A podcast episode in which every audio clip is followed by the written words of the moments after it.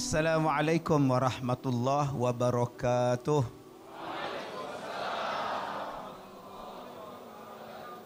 Bismillahirrahmanirrahim. Alhamdulillahi rabbil alamin. Wassalatu wassalamu ala Rasulillah wa ala alihi wa sahbihi ajma'in.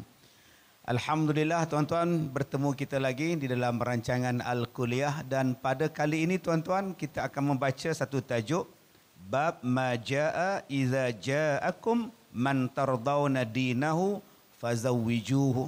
Tuan-tuan, kita baca hadis Nabi SAW. Baik, yang di rumah pun boleh ikut kami semua untuk membaca. Baik, tuan-tuan ikut saya baca. An Abi Hatim Al Muzanni qala qala Rasulullah sallallahu alaihi wasallam idza ja'akum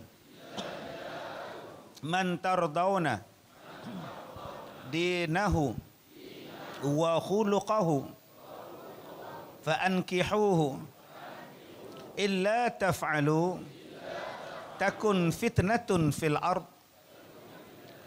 wa fasadun. Qalu ya Rasulullah wa in kana fihi. Qala idza ja'akum man tardawna dinahu wa khuluquhu fankihuhu 3 marratin.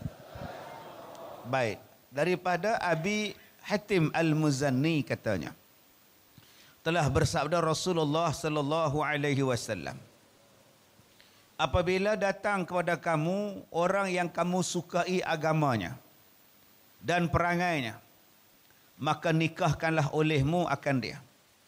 Jika tiada kamu sekalian perbuat, nescaya jadi fitnah di bumi dan akan berlaku kebinasaan. Maka kata sahabat, ya Rasulullah, dan jika ada padanya sekalipun. Maka jawab Rasulullah, apabila datang akan sekalian kamu orang yang baik yang kamu sukai pada agamanya dan pada perangainya, maka nikahkanlah dia. Dan Nabi mengulang perkataan ini sebanyak 3 kali. Fankihuhu, fankihuhu, fankihuhu. Nikahkan anak kamu. 3 kali Nabi ulang. Tuan-tuan, hari ini kita akan membicarakan tentang siapa jodoh? Bila jodoh sampai? Sebab hari ini ada orang yang mencari-cari jodoh. Ada orang yang merasakan bahawa jodohnya itu bila bertemu dengan seorang lelaki, bertemu dengan seorang perempuan, hatinya berdebar-debar. Dia tengok saja, Allah, mata bertentang. Kasih pun mulai mendatang, siang dan malam rasa terbayang. Itu tahun 50-an Abang Haji. Yang sekarang bila jumpa dah ding duk dan lain tuan-tuan. Adakah bila macam itu yang dikatakan jodoh aku sudah sampai? Tuan-tuan yang dirahmati Allah, dalam hadis ni Nabi nak bagi tahu kepada kita macam mana yang dikatakan jodoh tu sampai kepada kita, cirinya. Yang macam mana yang kita nak tunggu? Orangnya macam mana yang kita tunggu? Ada orang yang nak menunggu, saya ustaz kalau saya nak kahwin, saya nak yang macam ni. Kalau tak ada yang main minang macam ni, saya tak mau. Saya ustaz kalau nak menikah ustaz, saya nak anak saya ni menikah dengan orang yang gaji besar. Agak-agak gaji kecil ustaz tak payah menyemak ustaz. Di sinilah tuan-tuan dia mengajar kepada kita bagaimana yang dikatakan jodoh yang sesuai. Dan kalau orang tu datang minang anak kita, itulah jodoh yang terbaik kepada dia. Baik, hadisnya begini. Ketahuilah wahai saudaraku, telah mengajar Nabi Muhammad sallallahu alaihi wasallam akan sahabat-sahabatnya yang ada anak perempuan. Jika sekiranya datang orang meminangnya, janganlah pandang lain daripada 2. Pertama, agamanya, dan yang kedua, perangainya. Yang pertama Nabi pesan kepada kita 2 benda. Man tardawna, yang kamu suka kepada apa? Dinahu, agama dia. Wa khuluquhu, dan akhlak dia. 2 benda ni abang-abang, kalau datang minang anak kita orang ni lengkap 2 benda ni, okey. Akak-akak kalau ada anak lelaki, anak teruna, mai minang anak kita. Dua sifat ni ada pada budak lelaki-lelaki tu. Agamanya bagus, akhlaknya bagus. Kata Nabi, terima. Jangan duk tolak pula, duk tanya pula, mak dia kerja apa mak? Tak tahu je apa, tahu. Mak cuba tanya mak, suk-suk ada tak? Dia suruh mak dia pergi tanya kat anak teruna, suk-suk ada tak? Jangan buat lawak macam tu. Tuan-tuan, Nabi sebut dalam hadis ni, jangan tolak dua benda ni. Dua benda ni kalau mai pada kita, dua sifat ni ada pada kita. Pertama, agamanya. Agamanya apa? Bagus pada agamanya. Memahami agama, mengamalkan agama. Dan tuan-tuan kena faham, agama di sini bukan mana ustaz. Jangan faham ustaz tu imam, tu siak, tu lebay. Dah. Siapa-siapa yang ada agama yang bagus, terimalah. Jangan kata pula, siapa main minang anak hang ni, pemandu Grab. Apa masalah pemandu Grab? Yang main minang anak hang siapa? Duk meniaga burger. Bagus dah agama dia. Baguslah. Alhamdulillah, agama dia bagus. Dia mengaji agama, dia faham agama, dia mengamalkan agama dia. Itu maksud dia. Sama ada dia cikgu sekolah ke, dia driver teksi ke, dia polis ke, dia kerja kilang sekalipun, kalau dia mempunyai pahaman agama yang baik, silakan. Satu syarat telah dipenuhi. Ustaz, bagaimana yang dikatakan agama tu bagus ustaz? Yang itulah nama dia kena merisik. Kalau orang datang minang anak kita, jangan terus terima. Tengok serban besar bakui. Abang, tepat pilihan kita. Buat tenang lah makcik. Tengok janggut pula lah. Alim, main minang tu mata pejam. Duk main tasbih. Saya ni main minang nak subhanallah. Baik sungguh lah. Buat tenang lah makcik. Bukan macam tu. Baik, bagaimana kita nak tahu yang dia ni ada pahaman agama ataupun tidak? Nombor satu. Bila mak bapak dia main minang kita, lepas tu kita cakap, kami tak dapatlah nak bagi keputusan, nak terima ke tolak ke awak, sebab kami rasa kami nak kena pi belah pihak lelaki pula. Kami pun nak kenal juga pihak lelaki lagu mana, rumah tang mana, tangga berapa, pintu berapa, nak kena kenal lah. Itulah cara dia. Bukan boleh main terima terus.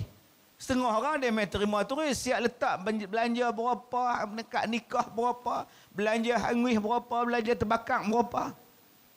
Tosah lagi, sabar dulu. Akak-akak buat tenang dulu. Sabar, kami pergi dulu. Bila nak main tu? InsyaAllah minggu depan saya free, 27 hari bulan saya boleh main. 27 hari bulan main pula. Mai pula tengok rumah dia macam mana, perangai di rumah macam mana, keadaan dia macam mana. Memang baik ustaz. Dah. Lepas mai ke rumah dia, mai masjid. Tanya Tok Imam. Ni Tok Imam Kariah ni ke? Saya.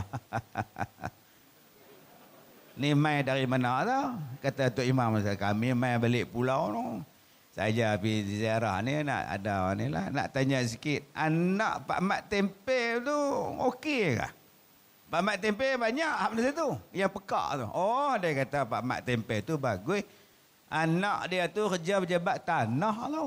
Nama Rusli ke apa ke? Betul. Rusli okey ke? Awak tak okey pula. Saya kalau tak ada jadi imam cuti dia. Rusli tu bagus. Tolak doa apa pun boleh. Doa makan, doa naik geret, semua dia hafal tu. Rusli tu baguslah. Tak pernah tolak sembelih korban dia. Semayang subuh dia, buka tingkap pintu masjid semua dia mai. Itu tak kata dia pergi minang orang balik pula. Baru ni tak tahu. Anak saya dia mai. Kena terima. Nampak? Rupa Tok Imam dapat rasuah. Sudah tuan-tuan. Malam nasi orang balik pulau ni tuan-tuan ni. Jadi inilah dia. Kalau rasa tak puas hati lagi dengan anak karya, dengan karya dia, pergi pejabat dia. Jumpa dengan pegawai dia, EO dia, CC dia, dengan guard, dengan jaga tu pun tanya. Macam mana Rusli ni okey ke dia? Dia bagus. Agak dia bagus lah. Kami di sini dia jadi pengurusi kelab agama, kelab sukan agama dia. Dia buat majlis-majlis agama, Ustaz Kazim panggil dia. Dia panggil Ustaz Kazim main tu. Bagus pula tu. Ha, sudah tuan-tuan, yang ni recommend bagus dah. Jadi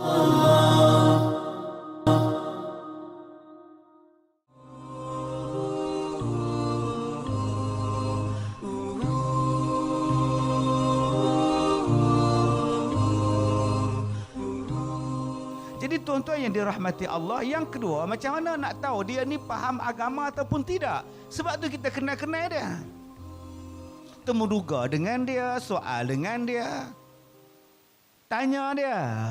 Ni Lim, pakcik nak tanya Li semayang Li no? Eh semayang pakcik. Kita orang Islam tak boleh tak semayang pakcik. Subuh ni semayang. Semayang. Berapa rakaat tu? Saya subuh 4 lah. Subuh Li 2 Li. Oh sini 2 no, tempat saya 4. Ah sudah tuan-tuan. Orang macam ni bila tuan-tuan temuduga pun dia tak habis. Yang ketiga, jangan kita temuduga Rusli tu, kita temuduga anak kita Rusnah. Sepanjang hang kenal dengan dia, Rusli ni lagu mana? Hang kenal dia di mana? Hang kenal dia macam mana? Ada tak dalam tempoh ni hangpa-hangpa buat? Hang tengok dia ni semayang ke dak, agama bagus ke dak? Di sinilah adik-adik perempuan yang sedang duk tengok TV3 kita sekarang ni. Janganlah duk tengok handsome saja, mata biru, kuning betaut. Ini jenis nak kuning betaut, rambut pula tutup mata sebelah macam K-pop. Yang tu saja ni nak buat apa? Yang kita nak ialah agama yang boleh bimbing kita. Orang yang boleh bimbing anak kita, yang boleh tolong kita, ni nama dia agama. Sebab Nabi sebutkan, may yuridillahu bihi khairan faqihu fid din. Siapa yang Allah Taala nak bagi jadi baik ni, Allah Taala bagi faham tentang agama. Kalau kita kata, ustaz, power saya caring ustaz. Dia romantik ustaz. Memang ustaz, kita ustaz, Allah, saya dapat dia tu untung sangat ustaz. Betul caring, tapi kalau tak ada pahaman agama, dia tidak akan membahagiakan kamu. Berapa ramai tuan-tuan hari ini yang dah kahwin? Dulu waktu bercinta, bila makwa telefon suka. Tengok makwa telefon je, pakwa telefon je, lari. Tengah duduk menyembang dengan mak, lari.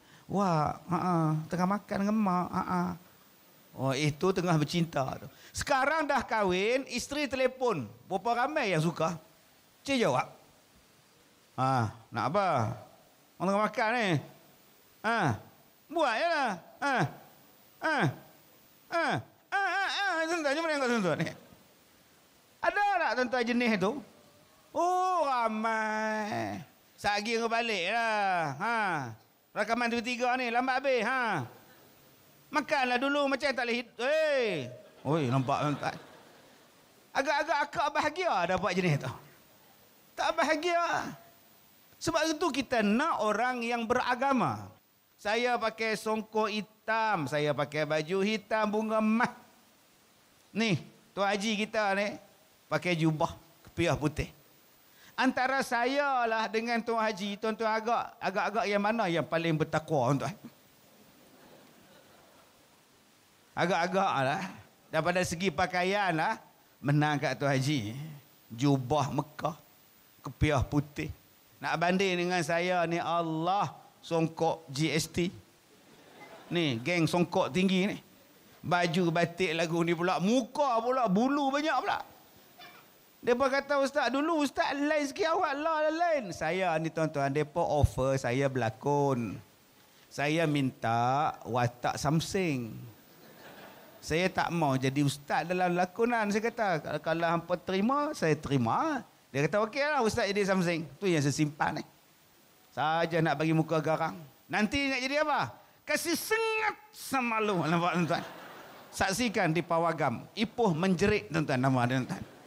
Kalau nak tengok saya dengan Tuan Haji, menang Tuan Haji banyak.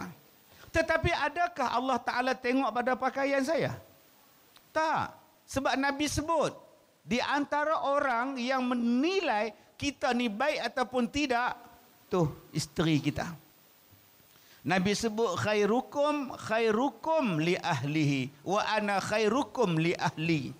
sebaik-baik kamu ialah orang yang paling baik dengan isterinya. Dan kata Rasulullah, aku adalah orang yang paling baik dengan isteri aku.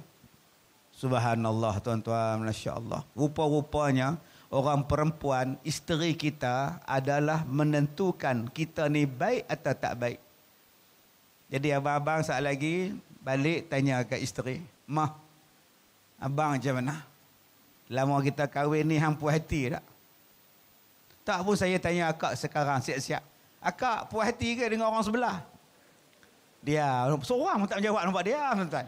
Makna tak apa nak puas hati dah. Tapi kalau isteri kak, "Kak puas hati dengan suami?" Best. Alhamdulillah. Kalau dia letak macam ni, boleh gagah lah ustaz eh. Tak tahulah nasib malang kak ustaz eh. Kalau macam tu lah tuan-tuan, kita kena perbetulkan balik. Jadi akak-akak, abang-abang, kalau kita rasa nak bahagia dalam rumah tangga, nombor satu, agama. Tanyalah apa pun dia boleh jawab. Sebab ada isteri tanya, dia kata, "Abang, hari tu cik mai bulan, saya datang bulan, 7 hari bulan, berhenti 14 hari bulan, bersih lah, saya semayang lah. Lepas tu abang, 20 Mei pula. 14 bersih dah, mandi semua dah. 20 Mei pula. Ni nak kira darah apa abang?" Isteri dia tanya laki. Laki dia jawab, "Mana aku tahu hang punya?" Boleh suami jawab, "Mana aku tahu hang punya?" Hai abang, bila isteri tanya macam tu bang, abang wajib jawab bang. Dia nak tanya kat ustazah, dia malu. Tanya kat tok imam, lagi dia malu. Dengan siapa yang dia tak malu? Dengan kita, suami dia. Kalau suami tak boleh bagi jawapan, suami pergi tanya ustaz. Bukan dia kata hang tanya tu, Ustaz Kazim depan rumah hang eh. Hang guna apa dia depan rumah kita? Habis tanya. "Hei, buat abang-abang, kita wakil tak apa. Nanti abang tanya kat ustaz." Oi, akak-akak ni kalau dapat suami hak agama bagus, alhamdulillah. Subuh-subuh tak pernah tinggal main masjid. Akak-akak ingat senang ke nak dapat suami tiap-tiap pagi main solat di masjid? Akak-akak kalau dapat sekarang ni, saya ucap tahniah ni. Berjuta duk tengok kita sekarang ni. Tabik spring akak, kalau akak dapat suami yang tiap-tiap pagi subuh, pukul 5:30 pacak. 5:30 semayang dah dalam masjid, semayang sunat. Dia balik awal. Pengurusi pun tak awal macam dia. Pengurusi naik motor tu berhenti parking. Dia tengah semayang. Dalam hati dia kata, baru dia tahu siapa main awal. Oi, akak-akak lepas ni kalau dapat suami yang macam tu punya baik agama dia, layan elok-elok. Kain pelikat elok-elok letak, jubah elok-elok letak, singlet elok-elok letak. Tak elok-elok lah. Dia bangkit, dia semayang, nak semayang subuh, siap lah. Akak dapat pahala. Tapi kalau rajin, akak ikutlah ke belakang. Kadang simpang ke masjid belah kanan, dia belok belah kiri. Rupa pergi rumah isteri nombor 2, janda mana tahu. Patut tak pernah tinggal. Akak boleh cek kak, anda mampu mengubahnya. Yang mana faham, faham. Tak faham, sudah tuan-tuan. Adakah dengan agama saja cukup? Duk balut serban pukul 5:30 pagi. Tiba-tiba dia kejut isteri dia semayang subuh. Dia kuih dengan kaki. "Oi, angan. Duk balut serban ni. Satu ekor serban duk gigit dengan gigi. Duk gigit. Kaki duk kuih. "Oi, bangun." Duk kuih kaki isteri dah. Rupa-rupanya agama saja tak cukup. Sebab tu Nabi letak nombor 2, akhlak. Berapa ramai orang yang baik pada agama. Berapa ramai orang yang faham pada agama. Berapa orang yang mengaji agama. Berapa ramai orang yang suka main mengaji. Tapi perangai buruk. Sombong. Belagak. Samsing. Kedekut. Jangan. Jangan. Allah.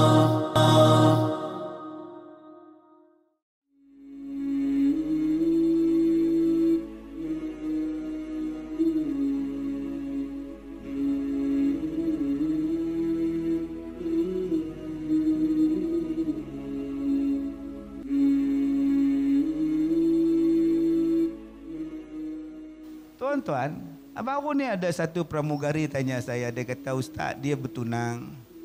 Tapi dia kata, dalam tempoh ni, macam tak serasi lah Ustaz. Macam tak ngam je Ustaz. Sebab ada orang tanya pada saya. Dia kata, Ustaz, tadi Ustaz cakap cari yang beragama. Yang faham agama, kita boleh tanya. Yang faham agama, kita boleh tengok. Yang reti agama, kita boleh nilai. Tapi akhlak Ustaz, akhlak kita tak boleh nilai. Masa bercinta memang romantik. Masa bercinta memang baik. Datang raya jumpa mak bapak kita pun cium tangan Ustaz. Oi. Tapi lepas kahwin, menantu tu jadi hantu. Suami saya ni kedekut. Waktu bercinta hari tu dia tak kedekut. Lepas-lepas kahwin dia kedekut. Macam mana Ustaz? Dah menikah baru tahu. Sebab tu saya cakap tadi, pramugari tadi kata bertunang. Saya cakap sebab itulah Islam membenarkan kita bertunang. Dalam tempoh bertunang itulah tuan-tuan tengok dua benda ini. Sama ada dia jodoh bagi aku atau tidak. Jangan kita bila bertunang ni kita anggap kita mesti menikah dengan dia. Ada orang yang bila bertunang pergi Bandung nak buat kad kahwin. Ada orang yang tempoh bertunang ni kerja dia berjalan saja. Segala pulau dia pergi. Sepatutnya dalam tempoh bertunang, apa yang perlu kita buat? Pertama, untuk orang laki-laki menyediakan persiapan nak kahwin. Kalau agama tak cukup, mai mengaji. Kalau akhlak tak cukup, pergi mengaji betul-betul. 4 bulan bertunang, 6 bulan bertunang. Pak bagi tempoh. Kamu betul nak anak pakcik? Betul pakcik. Tapi pakcik tanya tadi subuh, kamu jawab 4. Macam mana kamu nak bimbing anak pakcik? Tak apa pakcik, saya pergi mengaji. Aku bagi tempoh hang 4 bulan. Hang pergi mengaji balik. Quran pandai baca tak? Fatihah pandai. Cuba baca. Al-Fatihah. Ah sudah tuan-tuan. Ha ni lawyer buruk betul. Dia kata hak tu je dia tahu lah. Maknanya tuan-tuan, dia nak anak kita. Anak kita pun nak dia. Orang main minang anak kita ni pun syukur tuan-tuan. Syukur. Ingat senang ke anak kita tak? Orang nak minang. Sebab tu bila anak kita ada orang main minang, Alhamdulillah. Tapi cuba tengok apa masalah dia. Mak, Tuso cakap dekat ayah, terima lah. Tak, dia tak reti tu mak. Kita suruh dia pergi mengaji. Ikut kelas pengajian. Suruh dia baca Quran. Suruh dia masuk kelas agama. Besok kalau mak tolak, pak tolak, siapa nak terima? Cik mak, cik dah 28 mak. Jadi akak-akak bila dapat suami macam tu, slow talk malam tu. Abang oi, Rosli tu main minang anak kita pun syukur pada Allah. Abang tanya dia macam-macam, memang dia tak boleh jawab lah. Tak, aku tak tanya apa. Aku tanya kalau laki mati, tinggal isteri dengan 2 anak, 2 jantan, 2 perempuan. Mereka tu dapat berapa paraik? Aku tanya hak tu je. Astaghfirullahalazim. Abang oi, yang tu kalau pergi tanya ke tu imam tak reti jawab. Hang pergi tanya dengan budak tu. Pada-padalah. Sebab tu tempoh bertunang suruh pergi belajar. Yang kedua, tempoh bertunang untuk apa? Tengok akhlak. Akak-akak, kalau anak kita bertunang sekarang, tengok akhlak. Dalam bertunang ni pun anak kita duk teriak malam-malam. Hempas pintu. Tak keluar makan. Panggil anak kita. Kenapa ni Intan? Tak tahulah mak. Abang Bidin tu belum kahwin dah marah kita dah. Kemarin pinjam 500, hari ni nak lagi 500. Dia nak buat apa? Nak tukar motor lain kata, tahulah mak. Tak bagi, dia kata nak putih tunang. Putih je lah, putih. Oh, mak marah. Itu kalau putih macam mana? Putih je lah. Belum kahwin pun kamu dah seksa, berkahwin usap macam mana? Dengan mak dia minta duit.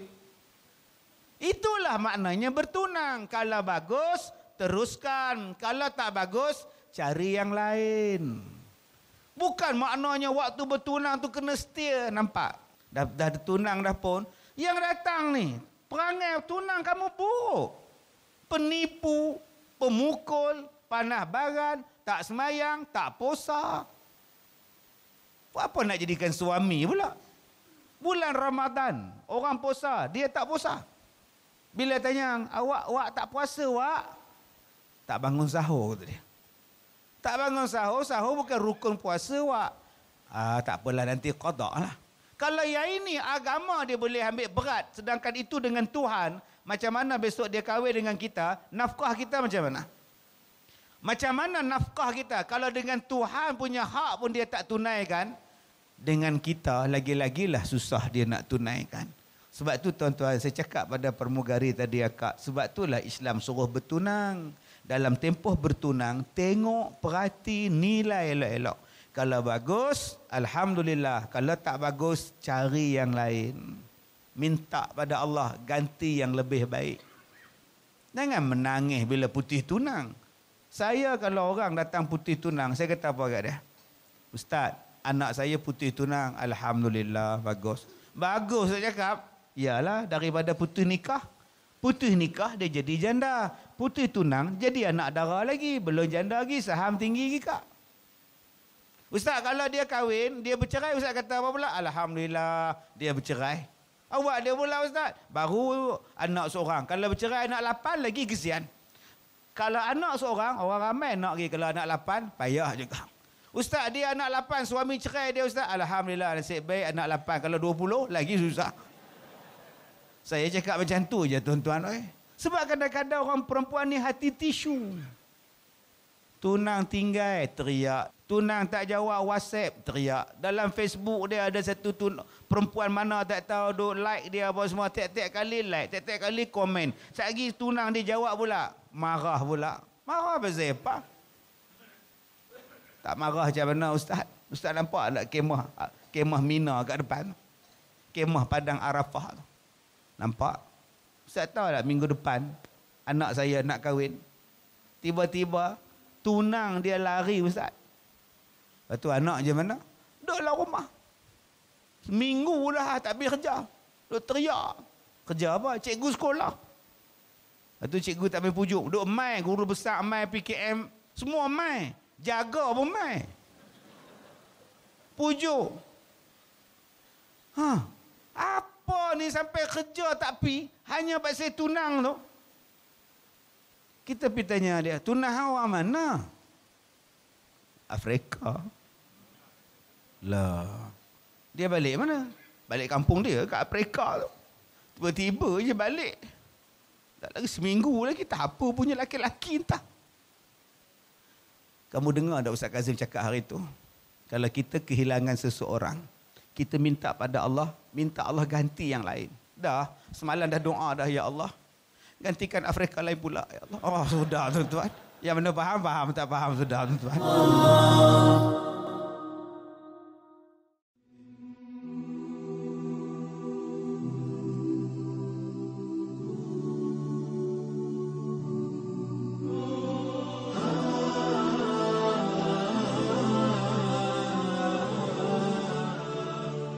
Tuan-tuan, hari ni pahaman macam-macam. Kita takut anak kita ni jadi free thinker. Orang yang mempunyai pahaman yang macam-macam. Dan hari ini jadi sungguh tuan-tuan. Sebab kita tak teliti. Belum masuk lagi dengan pahaman-pahaman khilafiyah. Belum masuk lagi dengan pahaman yang cerca merba. Yang mari macam-macam. Anak kita ni perempuan. Dia boleh ikut laki-laki ni. Laki-laki ni boleh mempengaruhi dia.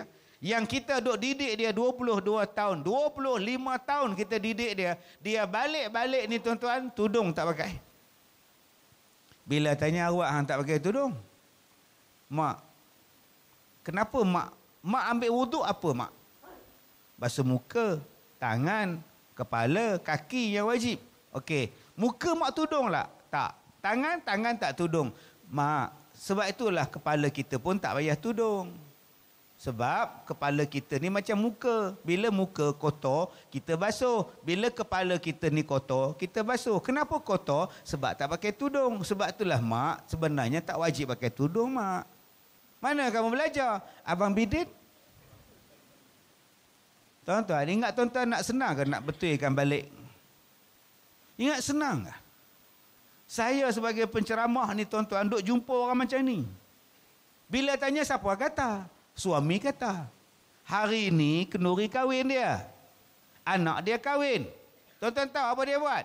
Dia jamak subuh, zuhur, asar, maghrib, isyak. Dia buat 5 siap-siap dalam waktu subuh. Laki bini jamak. Allahu Akbar, Allahu Akbar. Bila dia tanya, boleh ke bang jamak? Tuhan pun faham hari ni kita menikah anak kita. Dia ingat Tuhan tu pak menakan dia kot, tuan-tuan. Sebab tu kita kena sayang. Sayyidina Ali kata apa pada kita? Kalau kita kahwinkan anak kita dengan orang yang tak ada agama, dia boleh memutuskan silaturahim dengan kita. Betul, tuan-tuan. Sebab tu disuruh kepada kita pilih ni. Saya tak kata orang yang baru masuk Islam tu tak bagus. Saya tak kata. Tapi dia baru sangat masuk Islam. Tapi suruh dia mengaji agama lah. Hari ni masuk, hari nak menikah. Boleh, sah. Tapi suruh mengaji lah. Sebab saya, pengalaman saya, tuan-tuan, banyak saya jumpa. Ada orang yang kahwin, dia masuk Islam, dia kahwin Ustaz, supaya dia dapat anak kita. Lepas tu dia buat lari. Dan kita pun tak tahu lepas tu anak kita agama apa. Pi mengaji dulu, pi kat Perkimkan dulu, buktikan dulu hang mengaji ni. Sebab tu kadang-kadang orang pejabat agama tanya, hang masuk Islam ni nak menikah ke? Kita marah pula dekat orang pejabat agama, apa ni dah dia nak masuk Islam saja lah, hang tanya pula. Depa tanya tu sebab ada kes. Ada kes, tuan-tuan. Jari. Saya ada satu kes yang minta tolong saya, anak dia hilang. Bertunang, hilang. Saya tanya, pi mana? Dia ikut tunang dia. Oh, kalau gitu, pi cari rumah tunang dia lah. Pi dah, alamat tak betul. Lah. Yang main Minang hari tu siapa? Yang main Minang, dia kata mak dia lah, pak dia lah, dia lah, kawan dia satu kereta. Mak dia, pak dia, kawan dia, dia. Jadi kami tengok mak dia bagus, pak dia pakai piah putih, kami terima lah. Abang tak picek dia di kampung? Dah. Abang tak kenal mak pak dia? Dah. Orang Tengah tak ada? Dah. Mereka kenal-kenal gitu, kenal kat market.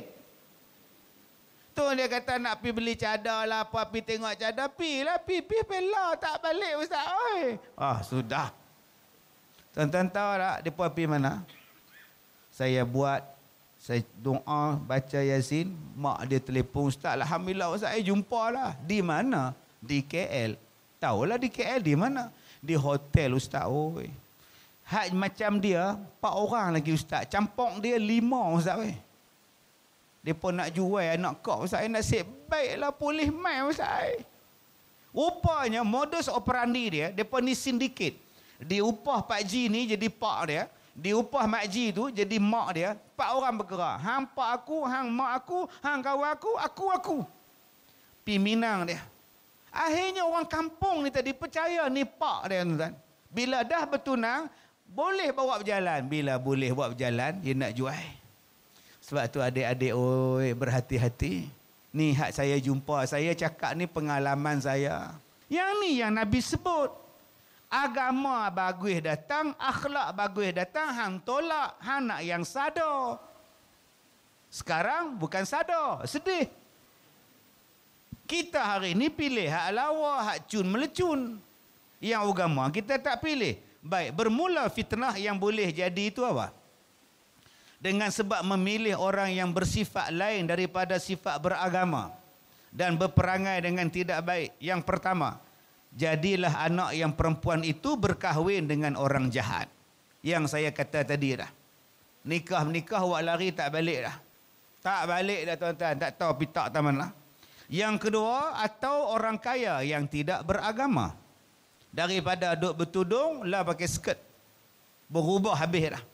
Atau orang yang bernama tetapi tidak beragama. Pi rumah anak ni, arak ni. Orang tanya kat saya, Ustaz, saya pi rumah baru ni, saudara saya. Pi rumah dia, Ustaz. Dia ada minibar dalam rumah dia. Arak, Ustaz, weh. Lah. Apa nak jadi hari ini, tuan-tuan? Kemudian, maka apabila datang perselisihan yang sedikit antaranya dan antara anak kamu, akhirnya nescaya dizaliminya anak kamu. Adapun menjadi fitnah itu ialah kerana menanti dan memilih orang kaya-kaya, orang yang ada nama datang meminang anak perempuan bagi kamu. sudahlah jadi sampai tua anak perempuan yang tiada siapa meminangnya. Banyaklah di Mesir sekarang ini yang demikian. Lebih kurang kita lah, dia saja buah Mesir tu. Dengan kerana menanti orang yang berduit banyak atau yang bergaji dengan tiada pandang beragama dan berakhlak, sudahlah banyak anak dara tua. Dan orang-orang muda yang tiada berkahwin pun bercerai-cerai. Dengan setengah dengan setengahnya dengan sebab tidak berlaga perangai mereka, dan lelaki juga tiada beragama dan tiada baik perangai. Hadis ni nak bagi tahu apa? Dia nak bagi tahu kepada kita orang lelaki-lelaki, kalau nak diterima, nak pinangan kita diterima, abang-abang pun kena buat dua persiapan ni. Jadilah orang beragama dan jadilah orang yang baik akhlak. Kita bina diri kita dulu. Kita rupa tak ada, duit pun tak ada, kerja pun biasa. Kalau nak bagi lawa, jawapan dia beragama dan berakhlak. Orang terima. Ni dah lah duit tak ada, kerja pun lintang pukang. Rambut pula Allah, pakaian pula subhanallah, akhlak pula teruk, agama pun teruk. Siapa nak ambil kita? Jadi sebenarnya tuan-tuan, hadis ni mencabar kita orang lelaki-lelaki supaya buat persiapan. Yang mana belum kahwin, tolong buat persiapan. Aku nak jadi yang beragama dan aku nak jadi yang berakhlak. Yang kedua, yang dah kahwin, jadilah suami yang terbaik kepada isteri masing-masing. Nak tengok kita ni baik dengan tak baik, dua orang yang kita kena tanya. Jangan tanya saya, Ustaz Kazim baik tak? Jangan tanya anak murid semua baik. Tak payah tanya. Dua yang tuan-tuan kena tanya. Apa dia? Pertama, tanya isteri. Yang kedua, tanya jiran. Kalau jiran kata dia bagus, baguslah. Kalau isteri kata bagus, baguslah kita. Jadi tuan-tuan, cabaran kita untuk jadi baik letaknya pada isteri kita. Yang kedua, hadis ni nak bagi tahu apa pada kita? Pada kita pula, pada akak-akak orang perempuan, janganlah milih sangat. Nak hak misal taring, nak hak dada bidang, nak six pack, eight pack, boroi pek pun tak apa kak weh. Janji dia ada dua ni kak. Yang pertama, agama dia cukup dan dia melaksanakan agama dia, tuntutan agama dia. Dan yang keduanya, dia adalah orang yang sangat berakhlak. Bukan romantik, berakhlak. Baik dia. Baik. Tak ada nak baran, orang yang sabar, orang yang tenang, orang yang mendamaikan. Jadi dua sifat ini kalau kita dapat, alhamdulillah. Abang-abang kalau dapat menantu, akak-akak kalau dapat menantu yang sebegini, sebenarnya akak-akak telah dapat membahagiakan keluarga kita, anak kita sebenarnya. Tetapi kalau menantu jahat tuan-tuan, walaupun seorang daripada 6 menantu, dia seorang je teruk, bahagia rumah tangga kita habis. Kakak yang sulung masalah, adik hak bongsu masalah, sebab hak tengah tu bermasalah. Dia kacau semua sekali. Menantu ni akan tipu habis birah-birah dia. Habis dia tipu tuan-tuan. Sebab tu mak bapak yang bagus ialah cari jodoh yang terbaik untuk anak-anak dia. Tuan-tuan yang dirahmati Allah, carilah pasangan hidup betul-betul, oh kawan.